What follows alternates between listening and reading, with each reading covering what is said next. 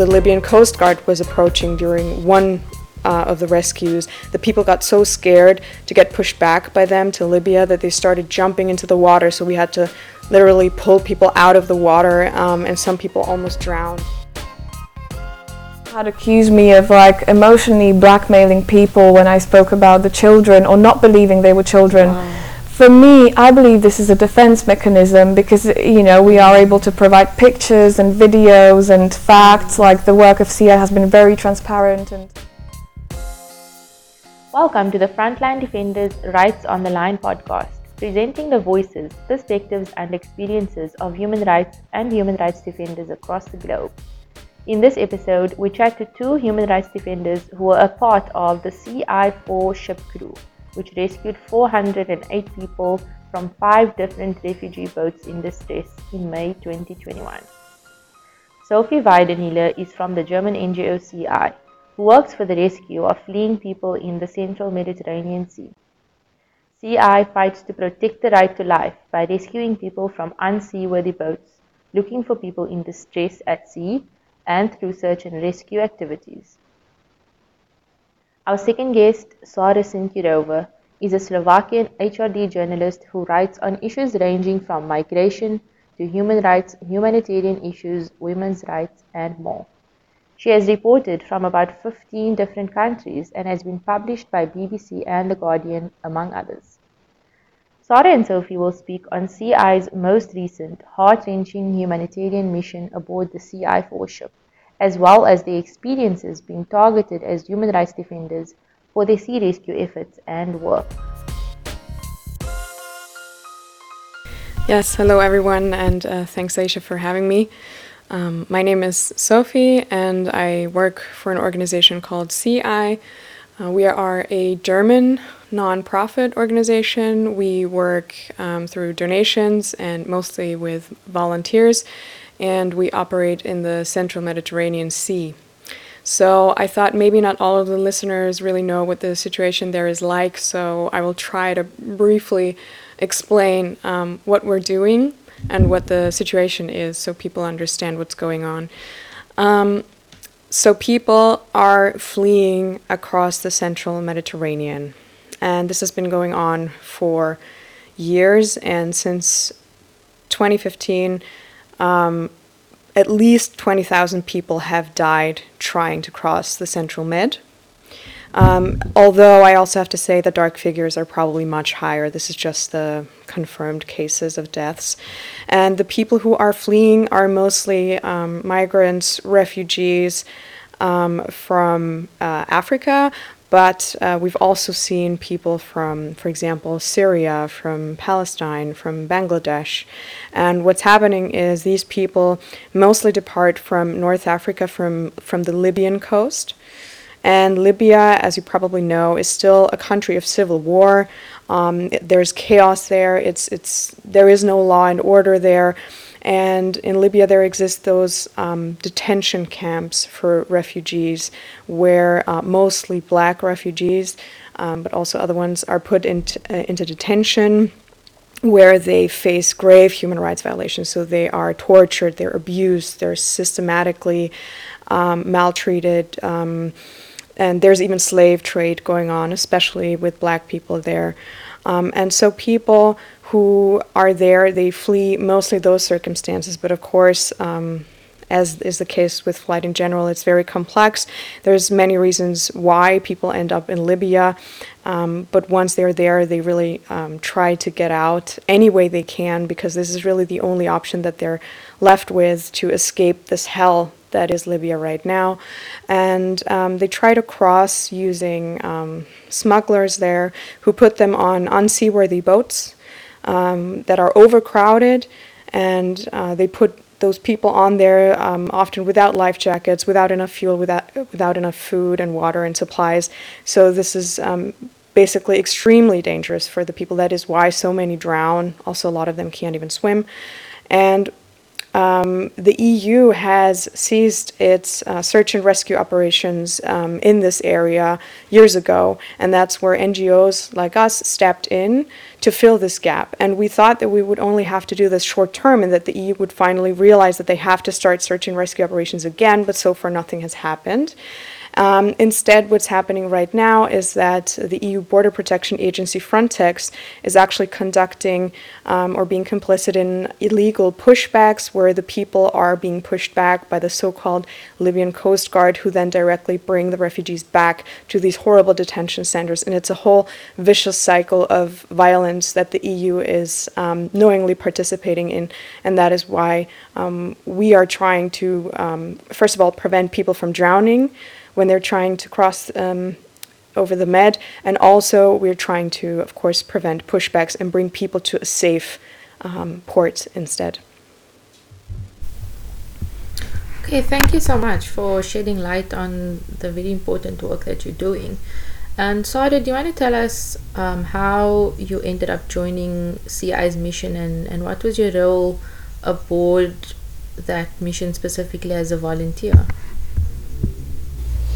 Yes, of course. So um, I'm Sarah Cincurova. I'm, I'm an independent uh, journalist. I'm a freelance journalist, and I mostly cover human rights and women's rights and humanitarian um, issues. Um, as a journalist and, and human rights researcher, I've worked in many different countries around the world. Um, I've reported from various countries, including Belarus and Venezuela and Greece and Ukraine, Burkina Faso, um, Burundi, Uganda, and many, many more. And in the recent years, I've been um, focusing on covering migration and migration across the Mediterranean in particular. And I have been working on a body of work um, focused around um, the stories of pregnant women, um, pregnant refugees who um, try to cross the Mediterranean during pregnancy. So I've collected now, I think it's maybe dozens of testimonies of different women who had crossed the Mediterranean and not just um, not just through the central Mediterranean, the so called central Mediterranean route from Libya to Italy or Malta, but also along different routes the Western Mediterranean, the Eastern Mediterranean. And I'm currently also writing a um, chapter about this um, for a monograph um, about social justice. Um, so, you know, I've, I've been really trying to um, cover these issues relating to human rights violations um, around the world and particularly um, in the Mediterranean. And really, you know, I see my role as a journalist to um, not just to, um, to, to bear witness to history, but also to really investigate the human rights violations that are happening, particularly against particularly vulnerable groups, and also, you know, to stand in solidarity or you know show that you're a journalist and you are there to monitor and to tell these stories and um, I, uh, I've, I've really wanted to um, be able to um, attend a sea rescue mission as a journalist, um, particularly to, to also understand a bit better what the situation is like because we do have many reports. We, there's a lot of NGOs that are involved now in sea rescue and I've collected a lot of testimonies and obviously trying to figure out the data and the numbers um, and I thought that this this mission attending this mission as a journalist um, on board and documenting everything would also help me with that work and we will probably speak about the mission um, later on. But it was it was one of the most um, I think intense missions that Sea-Eye had ever seen, and as a journalist, but also as a human rights defender. We have seen, I mean, we have seen so much pain and, and, and so many tragedies when we um, you know, attended to these boats that were left abandoned, you know, in the middle of the Mediterranean, sometimes in, in the middle of the night. And we were able to rescue 150 children as well. So it, it was an incredible mission, both as a journalist, but also, you know, in, in those moments as a member of, of the crew, um, providing assistance to these people and trying to understand their stories and, and collect their testimonies. Let's pick up a little bit from there in terms of you speaking about the you know the mission. And i mean you guys have said this is one of the biggest you know refugee and migrant missions that you have carried out. What exactly happened on this mission and what were some of the challenges that you faced? Um, so the the Sea-Eye 4 our um, our new vessel is um, bigger and better equipped than our previous vessels were. Um, and we did this specifically because we faced a lot of um, challenges uh, with detentions and things like that in Italy, but more on that later. And um, I mean, she is a, a perfect rescue vessel. Um, and again, she's she's quite large. She's um, 53 meters long. Um, and we set out for the central Mediterranean like we always do. We had our search and rescue lookout watches where we were um, looking for boats, but uh, we didn't have to look very far because um, very soon after we arrived um, in the so called search and rescue zone, um, where boats are usually spotted, we got um, you know distress calls um, of boats in distress. That we received from, for example, another NGO uh, alarm phone, and also we we just quickly realized, okay, um, the situation is still, you know, really, really bad in the Med. I mean, um, the numbers are not decreasing. The only thing that we've seen is that the um, the cases of people who die in the Med because there are no ships present, uh, no rescue ships, that's that number is rising. Um, and so we had a lot of cases, basically, I can say this time. Um, I mean, for example, during my last mission with our old ship, um, we had one rescue. Um, and then we had to return. And this time we had a total of seven cases. Uh, we had six rescues, and we had five rescues in less than 20 hours, which is, um, I mean, pretty incredible. You know, we had 408 people in total that we rescued, and like Sarah said, among them 150 uh, minors and children. We had pregnant women, we had medical emergencies, and really. Um, I mean, also to explain, maybe Sarah was um, crewed as a journalist, so she was on the mothership the whole time, and she was also taking great care of, of the people because she wasn't just there for reporting, she also actually was involved in the rescue operation and in, in, taking care of the people once um, we brought them aboard. Um, and I was on the RIB, that's a rigid hull inflatable boat. So th- these are the rescue boats that we use um, to approach the refugee boats um, and to transfer the people from the um, from our rescue boats to our mothership. So that's how it generally works. And um, so I was on there as a RIB communicator, and uh, my job was to, you know, communicate with the people to calm them down because what happens a lot of times is that people get scared that that we might, you know, take them back to Libya where they where they were fleeing from, and they get scared, um, and sometimes they they jump in the water which also happened when, um, for example, the Libyan Coast Guard was approaching during one uh, of the rescues. The people got so scared to get pushed back by them to Libya that they started jumping into the water. So we had to literally pull people out of the water, um, and some people almost drowned. Um, during that rescue, because they were so scared um, and because they panicked. Um, and so it, it was just very, um, to sum it up, exhausting, and it was a lot. And um, it just goes to show how much we are really needed there, or how much, um, you know, suffering is happening there. And that, that, I mean, what we do is so necessary, but it's still not enough. We still would need more ships. We would need, like, um, a really a joint European rescue effort to prevent all those deaths because yes we have rescued 408 people but during that same time 600 people were um, illegally pushed back by uh, Frontex and the Libyan Coast Guard in, in cooperation. And also many people drowned. And just recently um, uh, we heard again about another case of, of people drowning close to Lampedusa, etc. So the situation is really dramatic, it's dire, and um, but I still want to say that, um, of course, the, the last mission of the Sea-Eye 4 was um, it was a good mission because um, for me it was very successful because we were able to rescue everybody alive. We didn't have any um, you know, dead people. No one. Uh, we had, like I said, we had one medical evacuation um, of a man with uh, severe um, heart disease. Um, but other than that, everybody survived, and that really is for me the most um, important thing. But it, it, for sure was extremely intense.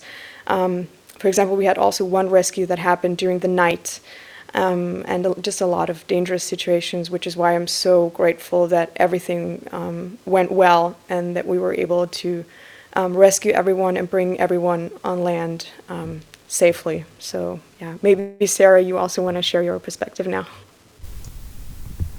Yeah, I'd love to hear some of your perspective, Sarah, and just from hearing you speak about this mission, it's it's like something that could be unfathomable unfathomable to many people unless you know hearing it from from someone that's actually been there. Sort of like a war on the water is what you're talking about.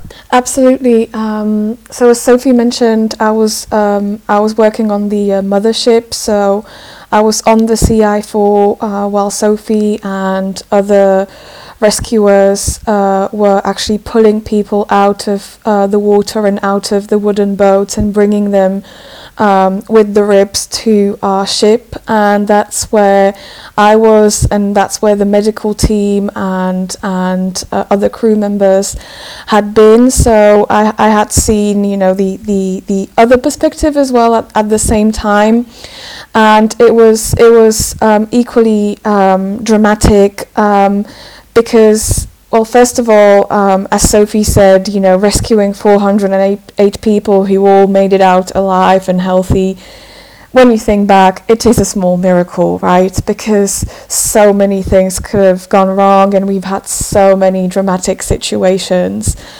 But in the end, it was a small miracle. However, the way it unfolded was certainly very intense. Um, I remember um, so, as a journalist, I've been also trying to monitor the times of the rescues.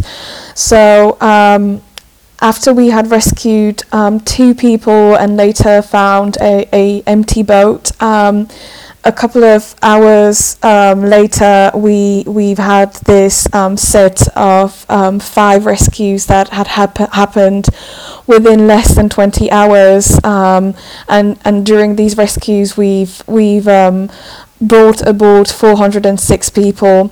And so the first one of these rescues happened on the 16th of May at uh, 3:06 p.m. when we spotted what we thought could be two refugee boats in distress that were still quite far away from us. And we had also seen a, a Libyan vessel, a Libyan um, Coast Guard vessel that has been um, very close to us and p- was particularly one of the reasons why some of some of the people on the two refugee boats um, jumped in the water out of the stress um, and fear of being deported back to Libya because they were so afraid of, of the coast guards. And so, so um, after 3 p.m., we started rescuing people from the two boats in distress. Um, bringing aboard 177 people in about maybe two or three hours of time. Um, on the mothership, the situation really um, looked like an emergency situation. I remember that many people had fainted from those first two boats um, out of stress, out of pain, dehydration. Uh, many were injured, so I remember we were um, just just um, bringing them to the uh, hospital ward aboard the ship, with where three medical members of the medical team were working at their full capacity, and we, we kept bringing these people who had fainted on the uh, shovel stretchers or rescue blankets and bringing them to the hospital. And um, I remember um, a man who was brought aboard and he, he started praying. He was in a very, very deep state of prayer and really thanking God and thanking us for saving his life. And that was the first thing, you know, the people told us was like, you, you just saved our lives. We thought we were going to die. And um, you know so so what we were trying to do on that on deck in those moments was to show everyone that this is a place of safety make sure that people can sit down that we can you know register them to, to, to make sure how you know to c- collect the numbers and and um, make sure that uh, we like we have a list. We know how many people we had rescued and make sure that everyone can see a doctor and uh, cover the people in, in rescue blankets because most of them were drenched, they were soaked in water. We also rescued many children who, you know, in children hypothermia can be very dangerous. So we've been, you know, paying particular attention to children. Our youngest children was an eight-month-old baby that was on one of those first um, two wooden boats that we had rescued. So um, it was very, very busy. And then um, when we thought um, we had um, finished with our first two rescues, we found out um, around 5 p.m. that afternoon that the Pilotes Volontaires, a humanitarian plane, had spotted another refugee boat in distress with um, around 50 more people on board. So uh, we changed the course, we altered the course, and of course we, we went um, to rescue 50 more people. Among these people, again, there were children, there were many, many accompanied minors. Um, you know, I will I will not forget the looks on their on their faces. They were they were terrified. They were they were shocked. Um, and then after this rescue, uh, we've had one more night rescue and then another rescue uh, the next morning.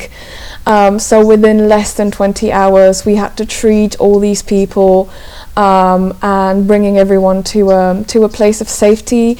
We had also had one um, eight-year-old child among um, the rescued persons who was suffering from severe dehydration and you know the medical the medical team said he could have died if he had stayed longer on the um, wooden boat. But as I was saying you know it, it was a small miracle. Everyone survived. Um, everyone got better and we've managed to save that total of 408 persons. Wow. As I'm listening to you speak, this mission sounds emotionally intensive, it sounds physically intensive, and I have to ask how does Sea-Eye and how does how do all the volunteers aboard the ship um, manage their own well-being you know in context of the mission that's being carried out um, maybe you want to speak on that um, sophie Yes, so um, that's it's a little bit also my field um, because I am a psychotherapist in training. So obviously, um, I do uh, think and talk a lot about uh, mental health as well. Um, I'm a human being, and I also have you know political and ethical um, views, and I do think that I have a certain uh, responsibility for what's going on there as a European citizen um, as a therapist, as a woman, as a human being, you know, and I just want to be um, an ally to the people who are literally dying there, you know. So I think, first of all, my mental health, my personal mental health, um, just comes second. But for me, um, the hardest part isn't being on a mission itself, because there I can. I can be helpful, or at least I hope I'm helpful. You know, I, I can rescue people and then talk to those people. I can hug them. I can even sometimes laugh with them, talk to them, um, listen to their stories. And this really is, um, this isn't the moment where I feel bad. Um, the moments where I feel worse is when I come back and I sit here alone and I can't do anything. You know, I see those messages um, and notifications about shipwrecks, about people dying, um, and I feel powerless and I feel like, you know, I can't do enough to stop it. And that's actually the hardest part, not being um, on the ship itself. And um, like I said, I also think that, um, and I, I noticed that it's really important to also talk about um, the rescue people's mental health and their psychological problems because I think that's very often overlooked how traumatic that is. And these people have usually um, been through so much trauma that started usually in their country of origin, and then uh, they've been through the worst imaginable horrors in Libya, and then they, you know, almost die trying to get to safety. And then even when they arrive in Europe, they are treated sometimes subhuman. They face racism. You know, they don't get proper um, medical care, including psychological help. Um, and I think that's something that we really need to keep in mind because it's not just about the the acute stress and pain that people are in, but there's also things like, and I've talked to Sarah about this a lot of times, is the uh, generational and transgenerational trauma. Um, and what that means for the for our future and for um, the future of these people and these children and um, I mean even pregnant women. Imagine you're pregnant and you uh, you go through all of this, it has an effect on the child, it has an effect on the mother, and on entire future generations. And that's something that I think also nobody talks about. Um, except for Sarah and me, we talk a lot about this, which is something that is very helpful. Is just talk to people um, who care um, and who understand, and just share your thoughts and feelings, just like we're doing right now. You know, this is why, again, I appreciate um, coming here, and, and I thank everyone for listening to this because it's a it's a very good feeling to know that there's still people out there who do care when there's so many people out there who just apparently don't care. Yeah, no, you definitely made um, definitely made some important points. And one of my other questions was, once you know you carry out rescue missions, um, where does the process end? Where does Sea-Eye's mission end? And and is there any follow up after that? Um, in terms of you know the people that you have rescued and and how is that managed? Okay, maybe I'll start about the the formal process, and then Sarah can uh, maybe share some of the stories of of our survivors. Um, so technically, the way it works when you have a, a, rescue case, when you rescue someone from distress at sea, is that you then also have to bring them to a so-called place of safety. So that means a port in which they don't face um, any, you know, danger, immediate danger, like the grave human rights violations that, for example, we see in Libya, but that also happen in Tunisia and, and other ports in the vicinity. So basically, the only place where we can bring people, um, where we know that they will be safe or safe enough, is um, is Europe, our European ports, and there the rule goes um, as follows: is that you bring people to the closest port obviously, right? So you wouldn't bring people to, for example, a German port, which would take two to three weeks, right, where people are still um, subjected to so much um, to so much uh, stress. So you you have to bring them to safety as soon as possible um, to a safe port in that is you know in the closest vicinity. That's usually Italy or Malta. And um, uh, during our last mission, we were in the Maltese SAR zone at that one point, and um, Malta just didn't respond. They denied their responsibilities. Basically, they said it's it's not on us to assign you a port, so they didn't assign us a port. And that's the other thing. Um, the Maritime Rescue Coordination Centers have to assign us a port, so we can't just randomly go to whatever port we choose. We have to um, wait for the assignment of a port. And if the authorities don't assign us a port, what happens is that we're basically stranded because we don't know where we can go. And this is what's been happening a lot. Um, and that's where these so called standoffs um, are coming into play. So sometimes we're basically trapped all together on this ship for days and sometimes even weeks. Wow. And it's, of course, very hard for the people because they don't understand why we can't go to port. And it's very hard to explain to them because what should we tell them, right?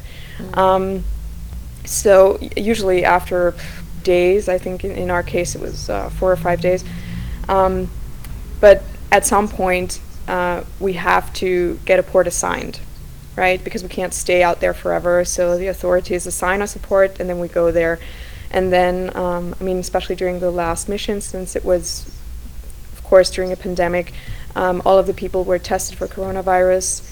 Um, then they disembarked, oh, wow. and then some of them um, they went to a uh, quarantine ferry that was docked next mm-hmm. to us, and the vulnerable people, most vulnerable people, so um, families, children, pregnant women, they were brought to um, a center in the somewhere in the city, and that's um, like the formal process of of how that works. And then usually, um, what they should do is they they should try to um, apply for asylum, um, and then yeah, it's it, it differs depending on of course, where the people come from and um, what they apply for. um, etc. But um, I think Sarah also has some more information about uh, what what happened to the rescue people afterwards. Sure. Do you want to come in there, Sarah? Yeah, absolutely. So, um, you know, as a journalist, I've been monitoring and conducting interviews with the rescued persons, and also, you know, while I was on board, I was trying to show them that um, you know I care as, as a journalist and as a human being. Um, and so many of the people had wanted to stay in touch with me, particularly many of the women and children. Um, also because I speak French, and many of our rescued women came from um, sub-Saharan French-speaking countries. Um, so I'm in touch with about a dozen of people, um, and you know I've received so many messages of you know of thank you and thank you for saving our lives and you know so much love really people people are really um, expressing so much um, gratitude for for being alive because they all say we, we would have been dead without you. Um, a woman uh, we had rescued um, sent me a letter where she described um, all the difficulties she's been through. She told me that prior to the crossing, they had to wait um, by the seaside in Libya, and because the boat was overcrowded, they had to um, fast. They, they were fasting because they, they wanted to um, diminish their body weight, they wanted to reduce their weight, and so they were only drinking water for a few days and and then you know she embarked on the on the boat and and she wrote to me and she said I you know we all thought we would die and um, by by saving us it's it is as though you had saved humanity the entire humanity and in terms of what is happening with these people now is that um, we after we uh, disembarked um, our human rights observer on board uh, was in touch, I think, with the UNHCR. So we knew from there that they would be in quarantine, that the vulnerable people, the mothers and children, would be staying um, in a center where they would have access to medical and psychological care. And that uh, all of our people would probably apply for asylum. Um, I know that they had not all stayed in Italy, so some left or were transferred to other countries. Some are in refugee camps, but um, all the people that I had spoken to, um, despite you know the, the difficult practical situations they are in, because many of them are alone and they don't know anyone in Europe. Um, they are all safe. Um, they are all healthy. They are all alive and really very grateful that we had saved their lives. So that probably sum, sums it up for me. And one more question in terms of uh, you know managing the disembarkment and also aboard the sea rescue mission. How does Sea-Eye or how do you guys approach that language barrier? I mean, we do try to um, always have people aboard who speak um, several languages. We um, we always try to have people who speak French, like Sarah. um, I mean, best case scenario also Arabic, but um, unfortunately, it's sometimes very hard to um, crew people who also speak speak Arabic well. But on this mission, we had someone who, who spoke a bit of Arabic, and also it's a bit hard because you never really know what kind of nationalities you will have. So, for example we had people from, like I said, Syria, Palestine, Bangladesh, um, sub-Saharan African countries, various countries. So there's so many different languages that it's it's kind of hard to, um, you know, find someone who speaks everything. But on the other hand, I have to say, I mean, it's it's quite surprising how much you can say without actually speaking the same language. Definitely. Um, for example, I use a lot of body language. I use a lot Yes. of um, looking into people's eyes or, or making jokes, and it, it's incredible um, for me to see like even if you have so little in common with other people as to like the way you grew up, what you're used to, which language you speak, and all that, but still you can laugh about the same jokes, you know, even without speaking the same language, and it's it's just incredible. I mean, it somehow it always works, and then also the the rescue people are usually very helpful in that they will help translate for us um, and you know just be an interpreter for for their peers so Yeah, Okay. So I want to kind of move um, on to, you know, the targeting of of journ- the targeting of HRDs in terms of the work that you do. So I'm going to cross over to Sara and ask, um, you've been writing about migrant and refugee issues for quite a while and specifically this mission. Can you tell us a little bit about the threats and the harassment that you've been facing as a result of writing about this? Yes, so as a human rights journalist, you know, the online harassment um, and also in some countries, you know, the problems with the authorities. th- This is something that I think all human rights defenders face around the world. Um, obviously, depending on on the uh, on, on on the country and on the press freedom and you know democracy kind of index of of, of that country. Um, for me personally, um, I had been confronted with this many times, um, and it's, I think, part of being um, a journalist and particularly investigating human rights violations.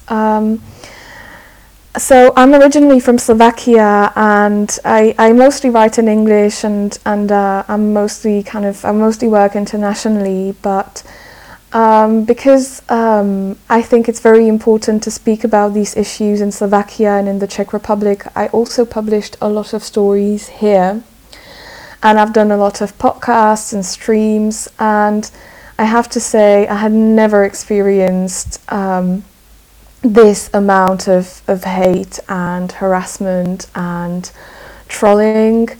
Um, so this is not on the part of the authorities. Um, I, I had so far, you know, I, I, have, I haven't been confronted by any authorities. It's more people online who are, um, I, don't even know how to say it, maybe full of, of, of hate or, or really, um, I, I can't even speak to their position, um, you know, with regard to the Mediterranean, but I was very surprised um, because essentially what I did in my stories was a bit like I did in this podcast. I described my experiences, I collected the numbers, the people, the stories, the rescue operations, um, you know, combined with videos and pictures, and obviously as a journalist trying to really, um, you know, stick to the facts and and be able to kind of confirm everything that I say.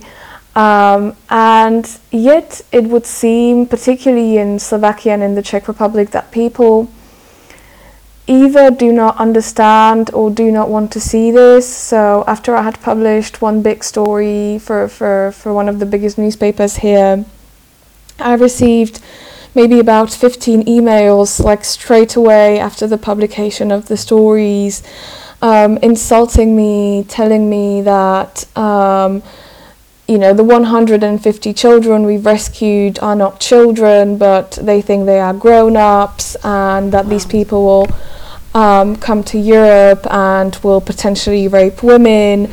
Somebody wrote to me on Twitter and said, you know, these people are less than monkeys, um, which I, I think is really horrendous to, to hear. You know, somebody saying they are less evolved than monkeys. Another person wrote to me and said and said these people are all thieves um, and would you believe a thief who told you that uh, they they hadn't stolen anything they are still a thief and yet you are bringing this these people to Europe and people um, really just telling me that that I'm essentially a criminal and that I should be in prison.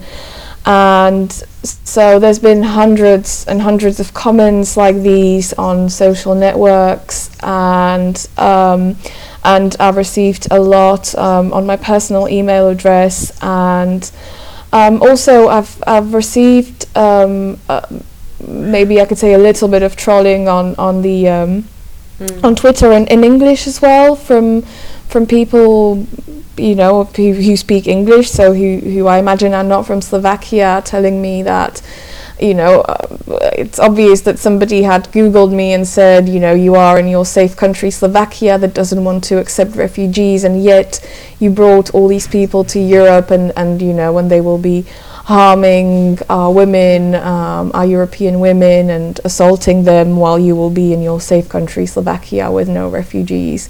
Um, So I've been receiving this um, continuously, and it certainly is very sad. And for me, what what really shocked me was that amount of um, that that that situation of, of total disconnect. For example, when I did some live streams about this, and you know I was saying, um, look, this is you know a boy we had rescued and he almost died. He was eight year old and people were not listening at all. They kept saying these are thieves and they will harm us and they will rape us and you're a criminal. And I was saying, look, this is a baby we had rescued, and look, this is a pregnant woman who was raped herself and who was crying. And yet people were not listening to that at all and they kept on going with that kind of discourse full of hate, which was incredibly sad to me. You know, it's, it's Yeah. wor- worse than the harassment was the feeling of mm. how sad this this is on the part of the people who have no empathy. I think it's it speaks so much to broader issues, definitely of xenophobia and of racism. You know that it's still deeply embedded there. And how do you, yeah, how do you respond to that?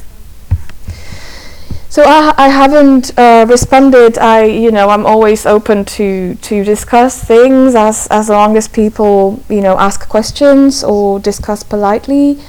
Um, but I have to say that the emails I had received they were mostly anonymous and they came from very kind of strange email addresses.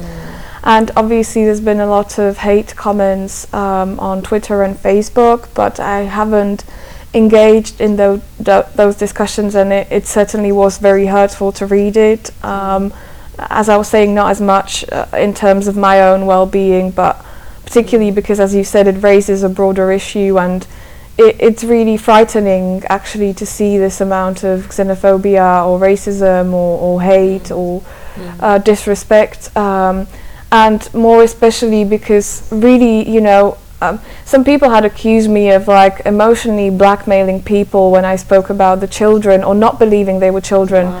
For me, I believe this is a defense mechanism because you know we are able to provide pictures and videos and facts. Like the work of Sea-Eye has been very transparent, and obviously, you know, when when uh, I was on the ship and we were cooking, you know, the baby food and and you know, and you give it out to 20 babies we've had on board and very small children. There is no doubt that these are children, and you know, and and w- we can also like back that up without showing people's faces, and yet people would not believe that. They were they were still in that kind of racist discourse uh, focused around how these people are potentially dangerous and not willing to listen at all that among these people so many kind, vulnerable people, mm. but also, you know, all the other people who were not babies or pregnant women, you know, that they, they are innocent, right? They, they hadn't done anything to, mm. to us and we don't have any proof. And yet people were embedded in, you know, in, in like their comments were in, embedded, you know, with, with hate and, and mm. disrespect.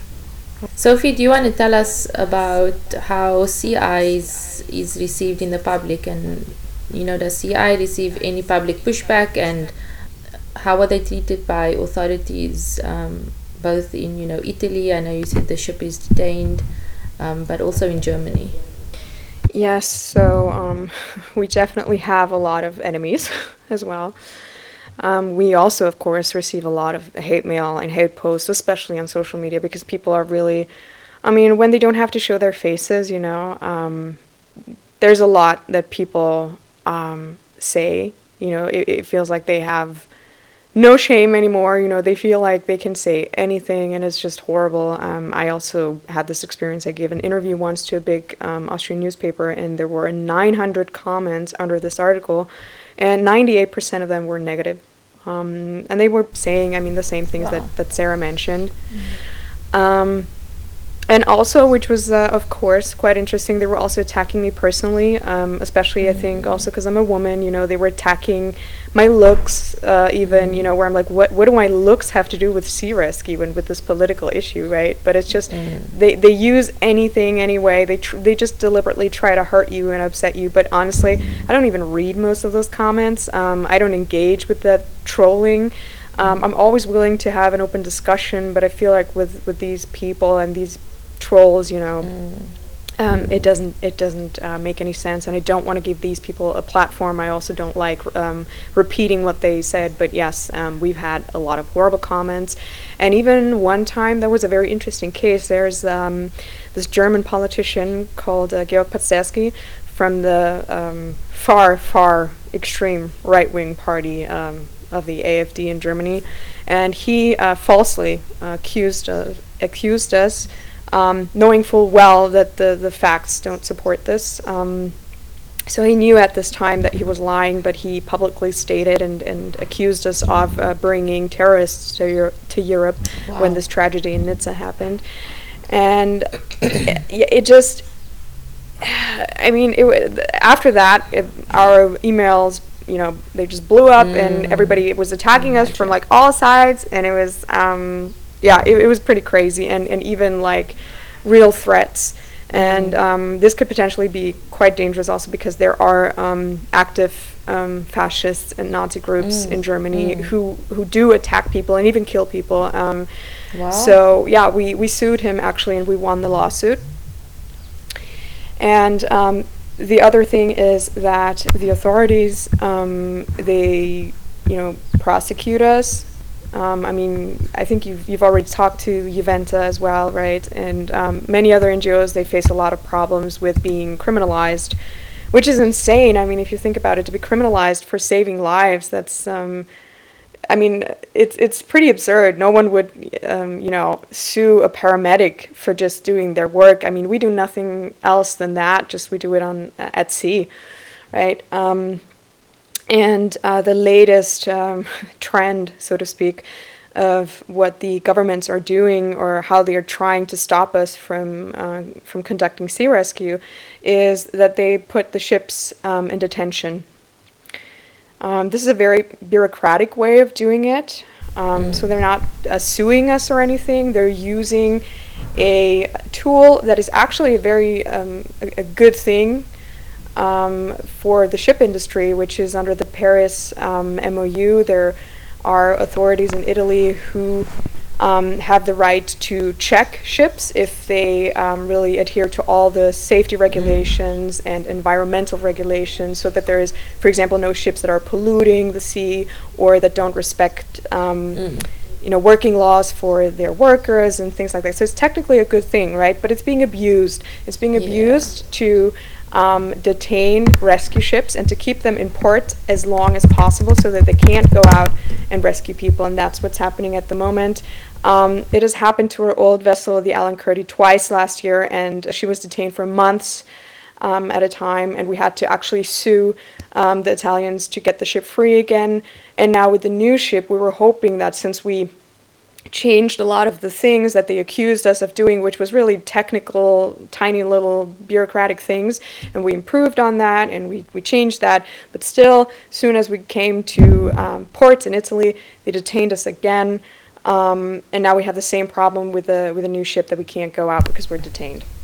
And this is really um, a problem because, like I said, there aren't a lot of ships out there anyway, and they're constantly uh, detaining the ships after they, they come to port. And because it's, not happening just to us, it's happening to all the NGO ships all the time.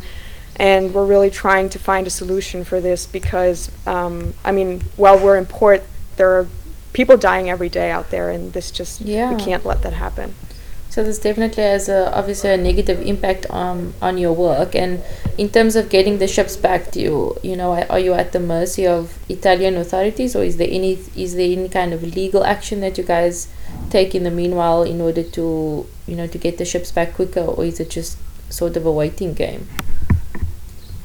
Yeah, we've tried the legal way in the past. We've tried it twice, and um, we can't always sue our way out of this, right? This is not, um, it, this is not a good way um, to do things, and that's why we've now um, we're in talks with the Italians actually, and we're trying to find a solution together. Because also, um, we have to say that it's it's not necessarily um, the Coast Guard or the officers that work there that are so against us. Some of them actually do support us, but the problem is um, the top level and the, the politicians. It's it's the um, you know it, it, it's the ministries. It's um, it's it's it's the politicians. It's the leaders basically Yeah. so that's the problem. How do you reach um, the politicians? How do you make those policies change? Because um, you know, even if there's a Coast Guard officer that that actually wants to support us, uh, um, maybe their hands are tied because you know they have Yeah. orders from higher Yeah. Um, so we're also trying to advocate as much as we can um, for sea rescue, but it's um, it's it's tough, and Yeah. politicians are pretty heartless, from what we can see. Definitely. Okay, that brings me to kind of uh, towards the end of, of the podcast and wanting to ask, you know, both of your thoughts on on what can be done at the broader level. You know, what do we need to see to change the situation for refugees and and the management of receiving refugees, you know, in European countries and just in terms of the broader context. Yeah, so just um, again from um, from my point of view as part of a sea rescue organization, there's like um, we can discuss this on small scale and, and big scale solutions, right? So to be really practical about this, the first thing that states can do, and this is very easy, is to just stop blocking our ships and stop um, hindering us and just letting us do our work, right? That's that's the easiest thing to do, very practically speaking. Um, the second thing would be a European search and rescue effort. You know, a, a dedicated European search and rescue mission, European ships that have the mandate to rescue people, not just Frontex trying to quote unquote protect our borders, right? Um, also, stopping the co- cooperation with the so-called Libyan coast guards, because the Libyan coast guard um, is massively financed by the EU. You know, they are providing them with money, with um, with uh, you know, uh, uh, all sorts of um, equipment and trainings and all of that, right? So that needs to stop because we know that in Libya there are gross human rights violations. So we need to stop collaborating with Libya. Um, we also need to do something about Libyan detention centers. I mean, this is not something that uh, that we should support as the European Union. We have to stop that. It's horrible what's happening there. Um, so we can't cooperate with these people as long as the circumstances don't don't change, right? And there was this Berlin conference just recently, but um, as always, you know, human rights are at the very bottom of the list, and, and there are really no no changes happening um, at all. Um, and the last thing is that, of course, this is a very, as you said, it's a big and a complex um, topic. Um, so, of course, the goal will be to create a world in which people don't even have to flee their homes in the first place. But this is a very big task. And for me, what's most frustrating is that sometimes people think that the, we lack the money to help refugees, or we lack the the means and the, the resources and the strategies, but that's not true the money is there. For example, the money goes to Libya, the money goes to war zones, you know. Um, the resources, the strategies, all of that is there. There are so many smart people who are working on this who can provide solutions. Ju- They're just not being asked and employed to do that. So, what the problem is is that the political will is missing. You know, our politicians, they're doing this on purpose because they, they want to stop migration, which you cannot do. It's impossible. They want to um, ward off Europe and create a fortress, which is also not possible, uh, especially not without gun violence um, as a last consequence. And so the political will has to change, and we also need to adhere to the laws that already exist the Geneva Convention, the Human Rights Convention, um, maritime law. Human, ri- those are all things that exist, but still these rights are violated on a daily basis. So I think that's the main thing that, um, yeah, that needs to change. We need to be more more human, Yeah. basically. Thank Sarah, you. do you want to add Thank you, something? Yeah, I think Sophie, you you've said it beautifully. You've you've named um, all the problems. Maybe I would a- add a couple of, of things. One is that it's not just you know the Libyan Coast Guard that has been receiving so much money from the EU, but it's also the other countries, and not just the EU neighboring countries like Turkey or Morocco, but also other countries like Niger. Um, you know, the money that is supposedly uh, meant to be used as border control management, but oftentimes there are severe human rights violations, um, some of which I, you know, went to investigate as a journalist, and the EU authorities and the authorities in general turn a blind eye. So, you know, th- there is a problem with the way we think about migration, um, about you know how we consider or how we don't consider th- these people as humans or, or, or even as numbers because we don't even know the data of how many people exactly drown. And as one of the humanitarian doctors that I had interviewed pointed out, she said these people are less than a number. Um, so we really, th- I think we need to change something about the way we think, you know, about the deeply ingrained structures of our thinking. I think we, we need to realize um, that these people are, are, are people just like us. And, you know, the hate comments I've received, they speak to a larger issue, which is that, that which is the fact that for some people these people are kind of dehumanized or you know they dehumanize them or imagine them as some kind of criminals or thieves when really we don't see the story behind that person. So we really i think need to bring more humanity and more empathy into the into our our thinking and really consider these people as, as humans and create humane policies that respect everyone's basic human rights and, you know, notably their right to life.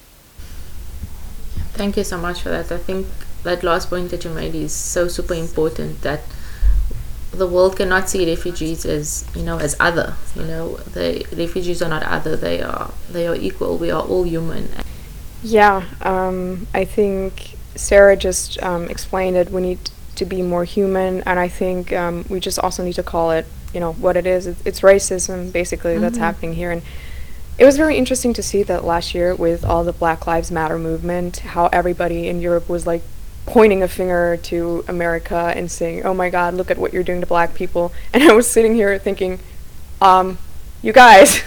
look at what we are doing to black people and to mm-hmm. people of mm-hmm. color because it, I mean, let's face it, these are not white tourists who are in distress at sea because if it were white tourists who were in dis- distress at sea, we would spend everything mm. we have to mm. rescue them. And we've seen this that um, you know when, whenever there were white people in distress at sea, they're you know yeah. they get rescued.